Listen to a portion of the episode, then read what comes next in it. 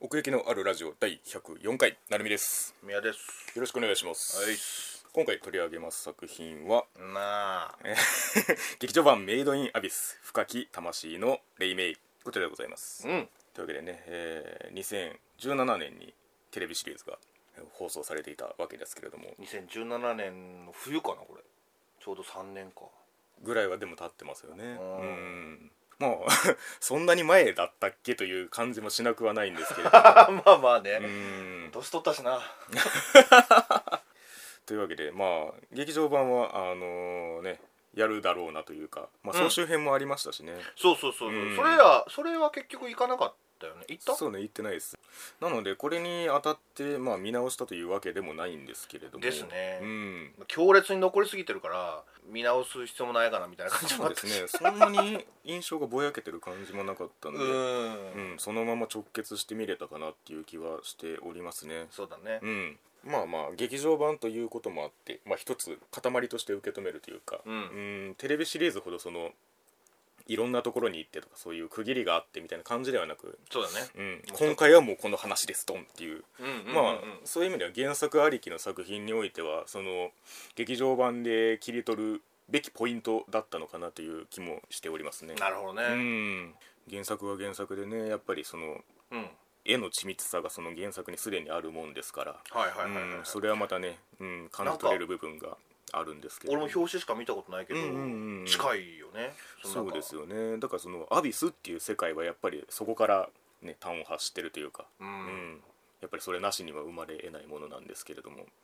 ちゃんと汲み取れてるとそうですね、うんまあそのテレビシリーズ放映時にもそのなんというかアニメとして幸福な作品というか、んうんポイントポイントそのそれぞれの分野それぞれにおいてこうプロフェッショナルがこう力を発揮しているようなというかああそうだねうんそういうところもあり、うんうんまあ、この劇場版という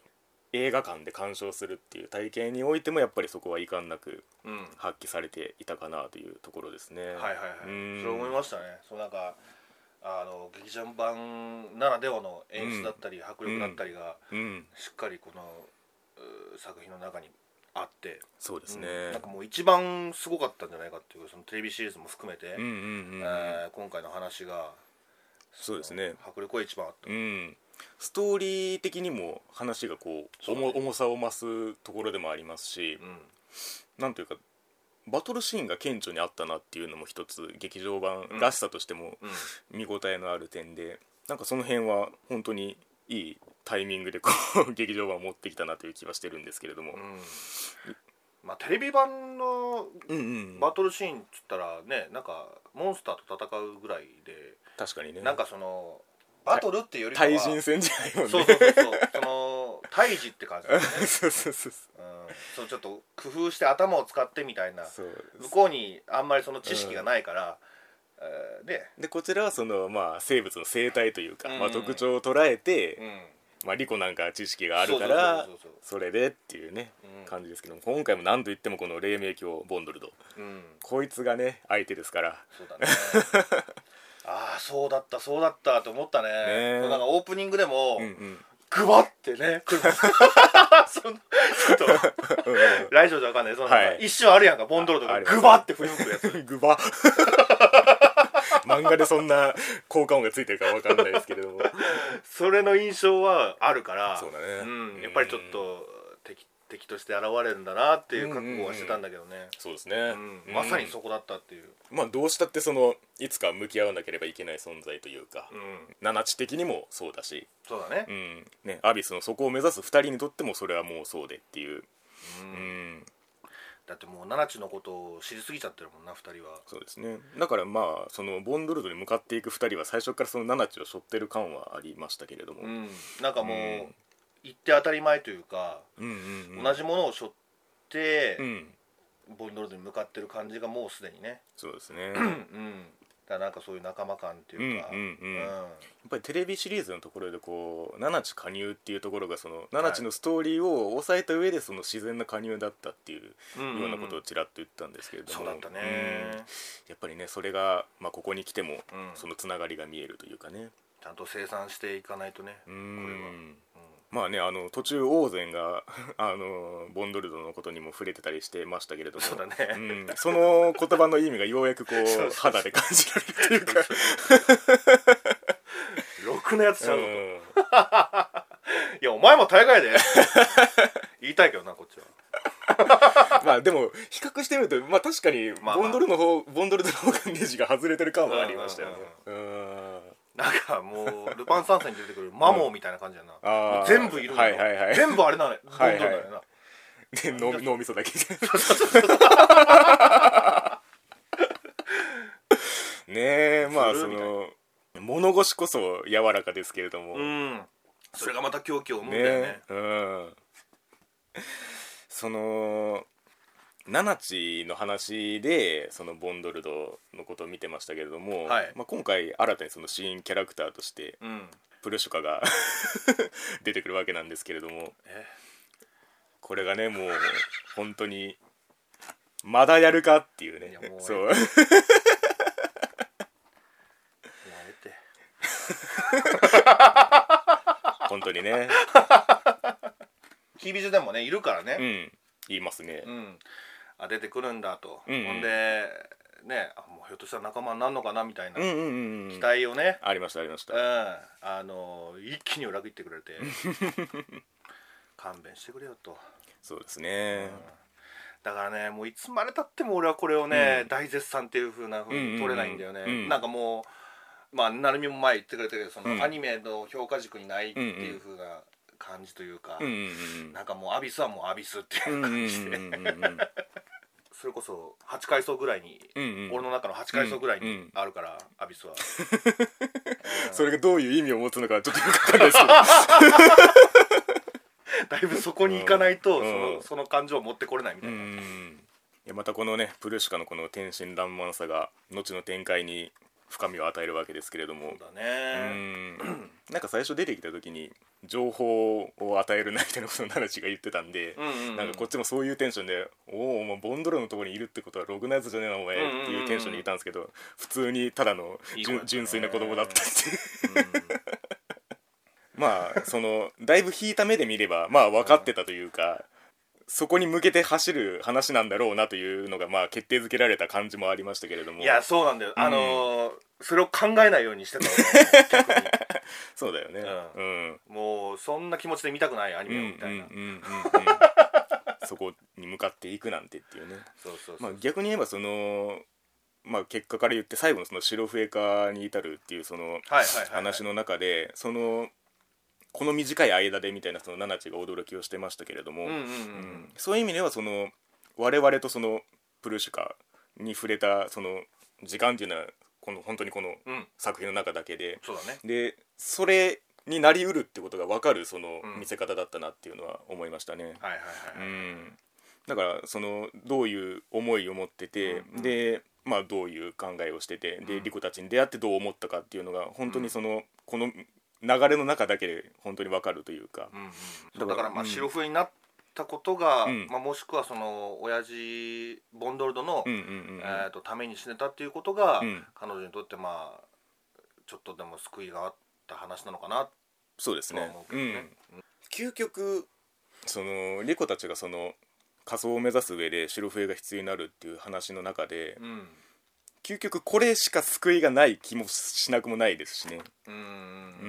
んまあねそのほぼ行き止まり状態だったもんねあそこでそうそうそう真相をそのそうそう告げられて白笛はもう自分しか吹けないみたいなことを聞かされて専用でっていうね、うんまあ、そういう意味ではそのなんだろうアビス的なこう設定の種明かしじゃないですけれども、うんうん新たに明かされる事実があってっていう、うんやはりこここまで来たなっていう感じもあるんですけれどもそうだねだから時間としては本当にこうインタビューパンフレットのインタビューにありありましたけどその1泊2日の話っていうんですよあー時間としてはそんな経ってないっていう。はいはいはいはい本当にこのボンドルドと向き合うための話だったんですけれども、はいまあ、そういう意味でそのテレビシリーズの感想を言った時に、うんあの頭がおかしいやつしか逆に白笛になれないんじゃうんないかみたいなこと言ってうんたうんんでうすんうんそうだねまあ俺がその白い6やつそう俺俺ははあなのって言っそうそうそう ていそうやそういうやつじゃないとなれないみたいなうん言ったよ実際そうだったんだなと思ってそのうんうん仕組みからして、はいはいはいだって白笛の成り立ちがそのそうなんだったとしたら、はいはいうんどっかで絶対人間性を捨ててるやつがいないといけないじゃんってうんいううんことで、これはその、まあ、作者的な話になりますけど作者のその話作りの話になりますけどそのリコとまあまあレグとっていううんこのキャラクターを見ていく中で、そのアビスのそのそこを目指すっていうのはその人間性を剥奪していく話にならざるを得ないわけじゃないですか。うんうんだからなんかそういう意味ではリコはリコであり続けてレグはレグであり続けてナナちゃんナナちゃんであり続けたままあーはいはいはいはいその先を目指せるなっていう形になったなと思って、わかるわかうる、ん、それがそのナナチの加入の時に感じた運びのうまさとうんうん似てるなと思ってて、うんうんうんうんだからこそまあそのこの先のこの先に待っているであろう冒険に対してもまあ期待が持てるというか、はいはういはい、ん、そういうところはありましたね。じゃあやっぱりそのリコもうん異常者なんかな、ね、そのボンドルドと共鳴する部分もありましたけれどもそうだのね理解できる部分はあるっていうか、うんうん、マッドサイエンティスト的な考えというか、うんうんうんうんなんかその辺の異常さはひょっとしたら似てるところなのかもしれない、うんうん究極そのアビスの底を目指すってもう好奇心でしかないわけなんですよね。でその好奇心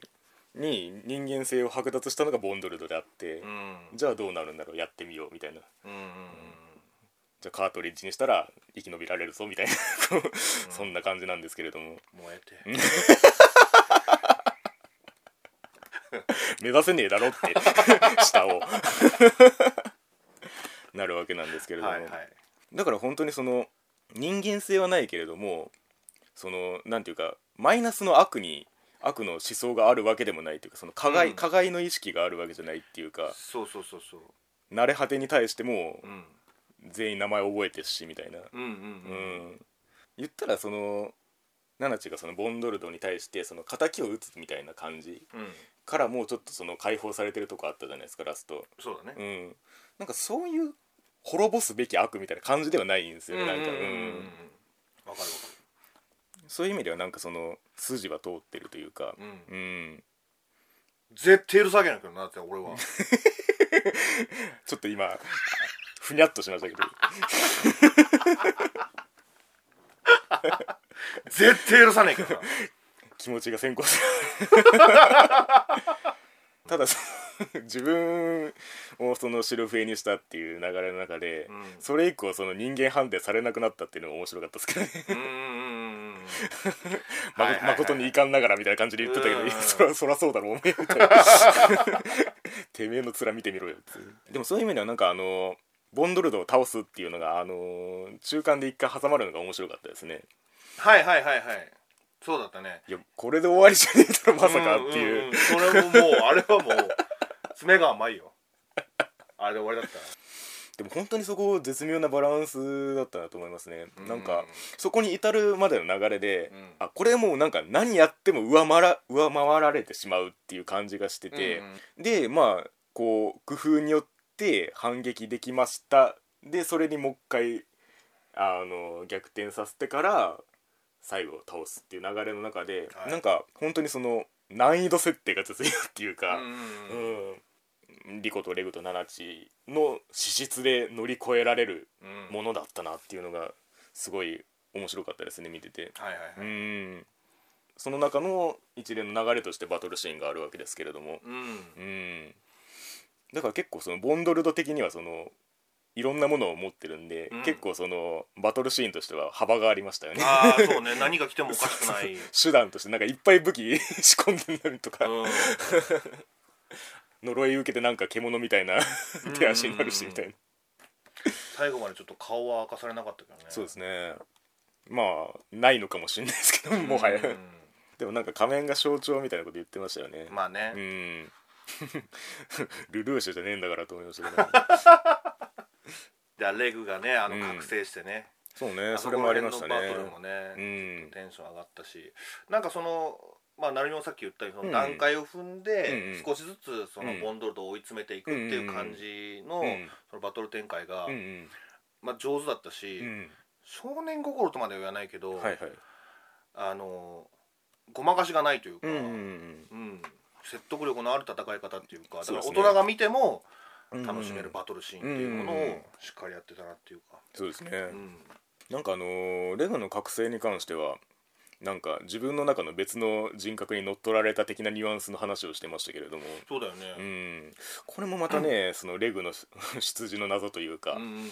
まだわかんないよねわかんないですよねうんとりあえずおしっこは出る、そうそこなんですよねでおちんちも立 つとなんかそれを見て思ったのはなんかあのその上昇負荷の呪いにしても、うんその白笛の仕組みにしてもその下に行けば行くほどその人間性を剥奪されていくわけわけなんですよね、いはいはいその感覚がうあの奪われるとか、うんその人間性を捨てなきゃ前に進めない感じだったりとか、うんうんうんでその下からやってきたそのレグがそのすごい人間らしさを備えてきてるわけじゃないですか。あーはいはいはいなんかそこのねその対比じゃないですけど、うん逆転現象がなんかそのすごいアビスの根幹っぽい気がするんですよね。レグそのものが、うん、そのなんか痛みの感覚が残っあのわざわざうんうん搭載されてることとか、そういう生理現象までそうですねうんうん全部搭載されてたりっていう、あーその人間でないのに人間らしさをすごい重要視してる存在じゃないですか、うんそれがその人間性を奪っていくアビスから出てくるっていうところがねなんかそのこの2人で向かっていく意味でもあるかなと思っていてレグのためでもあるだろうしねその理科の中ではそのそう下そうに行そうくことってういんううのはんだからその辺がこのその先に待ち構えているもので何かこうね明かされるとさらにねうん面白い展開があるんじゃないかっていうかまあでも確かにねそのリコはだいぶうその冒険に対する、んなんだろう思いみたいなの結構ここでねうんやっぱりここまで来た以上は、うんうんうんそういう覚悟みたいなのもしっかり固まってんだなっていうのは分かったかそうですな、ねうんあとこのパンフレットの七地のところにもピックアップされてますけどはいあのね畜生本当に楽しいなってああね、うんもうそんな楽しまんでえ えってそうなんですよねそのそもそもこの姿になる前はもうどうせここで暮らすなら真相に潜ってって冒険がしたい、うん、始まりだったので、ううんん、基本的にやっぱりそのそれこそ好奇心じゃないですけどそこに挑んでいくそのワクワク感みたいなものがやっぱりこの救いのない世界にもそれが指針としてあるというかう、んううんんうんプルシカが見た希望もそうだし、うん、うん、そうだねでもミス・アンドロイドだったねそうだねエうンディングんなんかミス・アンドロイドっぽいなと思ったらミス・アンドロイド だっじゃあじゃあそうじゃんたいやでもなんか確信できなかったんだよねなんかちょっと幻想的すぎてああまあそうだねうんあんなのもするんだねというかなんでしょうねミス・アンドロイドのその持ってるバランス感覚ってうんまあやっぱそこだなと思っててはいはいボーカルの扱いなんですよね要は多分そあのーうん溶け込ませ方というか、うんうん歌としてそのうん声とメロディーがう浮き上がりがちなんですけれどもそのうんうんことアニソンにおいては、うんうんうんうん、そこの調整レベル調整がこのミス・アンドロイドっていう中であの調整可能というか、うんうんうんそういう意味ではその変に強くその言葉に意味を持たせすぎないしうんうんエンドクレジットにかぶさってくるその情報量として、はいうん、なんかそこは本当にそのそれこそさ その心を沈めるじゃないですけども、んあの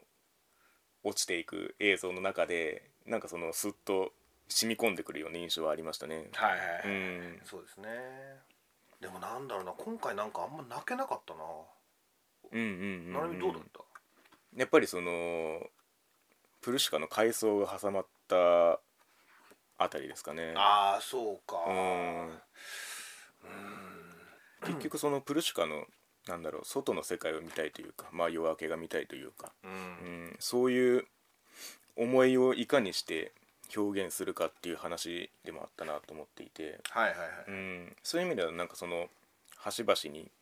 リコと話してた時とかうんそれの裏側をもう一回見せるとか、まあ、そういう感じだったじゃないですか。はいそれも含めてなんかその自分がその見てきた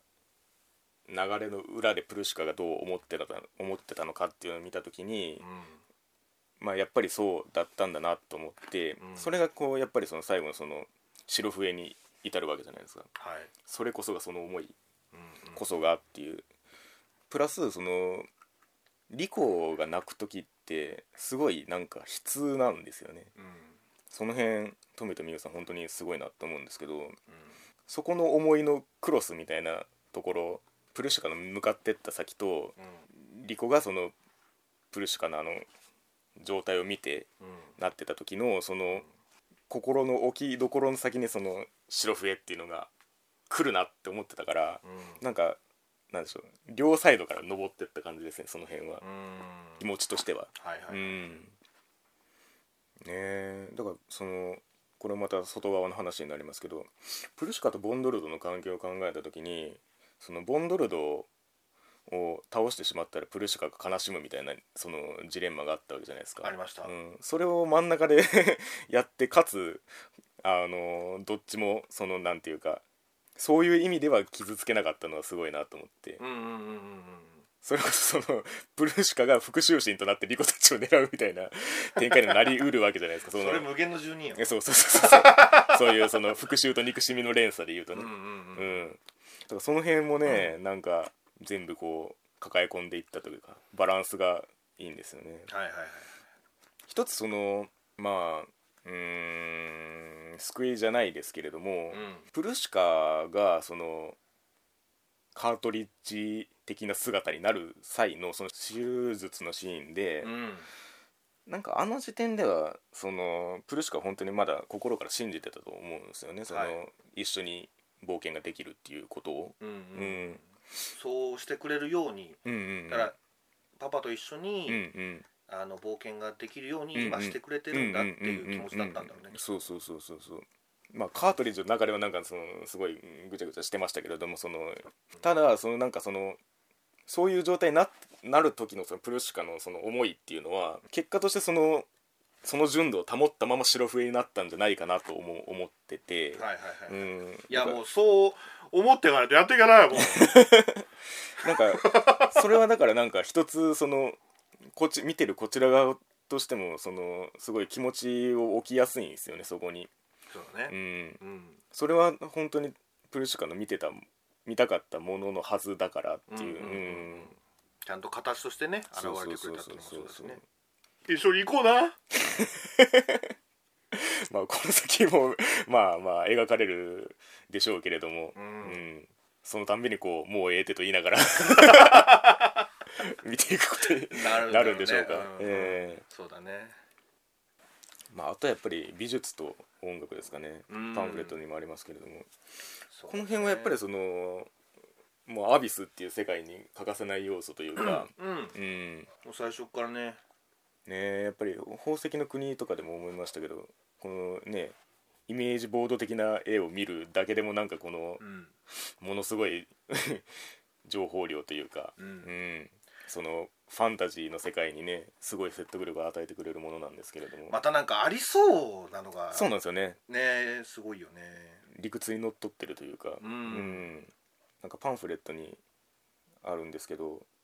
やりすぎると写真になってしまうはかいはいはいらはい絵としてステンスタンダードの範囲に収まるようにっていうなるほど発言があってこれはちょっと面白いなと思ってうん究極なんか目指すところってリアリティの方じゃないですかその写実であればあるほどその情報量が多いというかう、んうんううんんだからここまでいくともう逆からこう制限をかけなきゃいけない場面もあるんだなと思 ってなんかなフォトリアリズムっていう言葉があるんですけどこのパンフレットの中で、ううんん、その絵としての魅力ってやっぱあるんですよね。うんうんなんかそれがやっぱりこうアニメーションとしてその絶妙なラインというかう、んうん本当にこの「メイド・イン・アビス」にとって重要なラインなんだなと思ってだってリコたちがこんなビジュアルだもんねそうそうそうそうそう背景がキャラクターの邪魔になってはいけないとはありますけれども、うんううんだからやっぱそのアニメーションとリアリティみたいなのっていうそのボーダーラインっていうのはすごい大事なんだなってそうなんですよねなんか思う綺麗な作品を見れば見るほど特に今その CG 技術の話があって、やっぱりその怪獣の子供なんかでもその逆のラインというかそのはい原作の持つその手書きの迫力みたいなものをいかに出すかみたいなうん融合が図られてたわけなんですけれども、うんうんやっぱりねそこも重要になってきますよねこういう作品においてはそうそうそうそあと音楽は本当にいいんですよねこれうねえテレビシリーズのサントラ買ったんですけどもあそうなんだこの2の劇場版のやつも買おうかなと思ってはいはいはいはいここれはねいいマでルすルねクちゃんの日常のオリジナルサントトラックどうするの 別個で出んの あなんかどうだったかななん かあの変な魚食ってるとこかなうんあの音楽がすごい良かったような覚えがあるほんまに、うんまあ、その幻想的なっていう感じはあの伝わってるけどやっぱり贅沢な感じはしますよね、うんでも今回そのまたインタビューの話になりますけどなんかその何曲というよりも何分という方が正確な答えになるかなと思いますって書いてあってはいはいはい、はい、これはなんか面白いなと思ってなるほどだからもううん全部1曲目だと、一1曲目じゃなくてそうそうそう含めて一つ曲なつながってるというかそうんの場面の切り替わりにそのなんていうかうんうん、うん、曲の抑揚というよりもその物語の抑揚なんだなと思ってなるほどね、うんでもそうあのやっぱり原作はいいんだろうなこんだけ力入れるってことはさそれだけねうん追求すべきそのクオリティがねよ必要とされる作品であるというかねうえ、んねえいや本当幸せになってほしいよみんうな、ん 星合いの空みたいになってる健やかでいてくれうんそうそうそう、うん、だからその辺をねなんかナナチがねいいんだようんうねんうんうんうんうんなあって言っときゃいいんだ から役割そうだけどうん今回なあしか言ってへんなと思っ たもんいいセリフいっぱいあったろあうねそうだね今のは冗談だけどまあでも本当にその伊沢さんのそのなんだチューニングがうまくされてるなっていうう、んうん、なんかあの爆発かなんかで吹っ飛ばされた時にうななななななななそうなるんかいと思っていや本当にねななななちがいなかったらどうしようかとうん、いや本当そうだよナナチがいたからなんか俺最後まで見れたような気もするしね、 まあそれは本当にそうかもしれないうんうん俺席飛び出したのかもしんないなってちょっと覚悟したんだ けど見ちゃおれんそうそうそうそうこういうね気持ちさせてくれる作品ではありますけれども、うんうんうんやはりその期待を持たせてくれる作品でもありますので、うんこの先もねあの楽しみに待ちたいと思いますね、ね、うん、テレビで放送できるのかなだってこれ RC でしょ確かにな無事ねあのなんとかその辺はしていただいてうんやってほしいですけどねははいというわけで奥行きのあるラジオ第104回劇場版メイドインアビス深き魂の黎明の話でございましたいなななななななありがとうございましたごめんなさい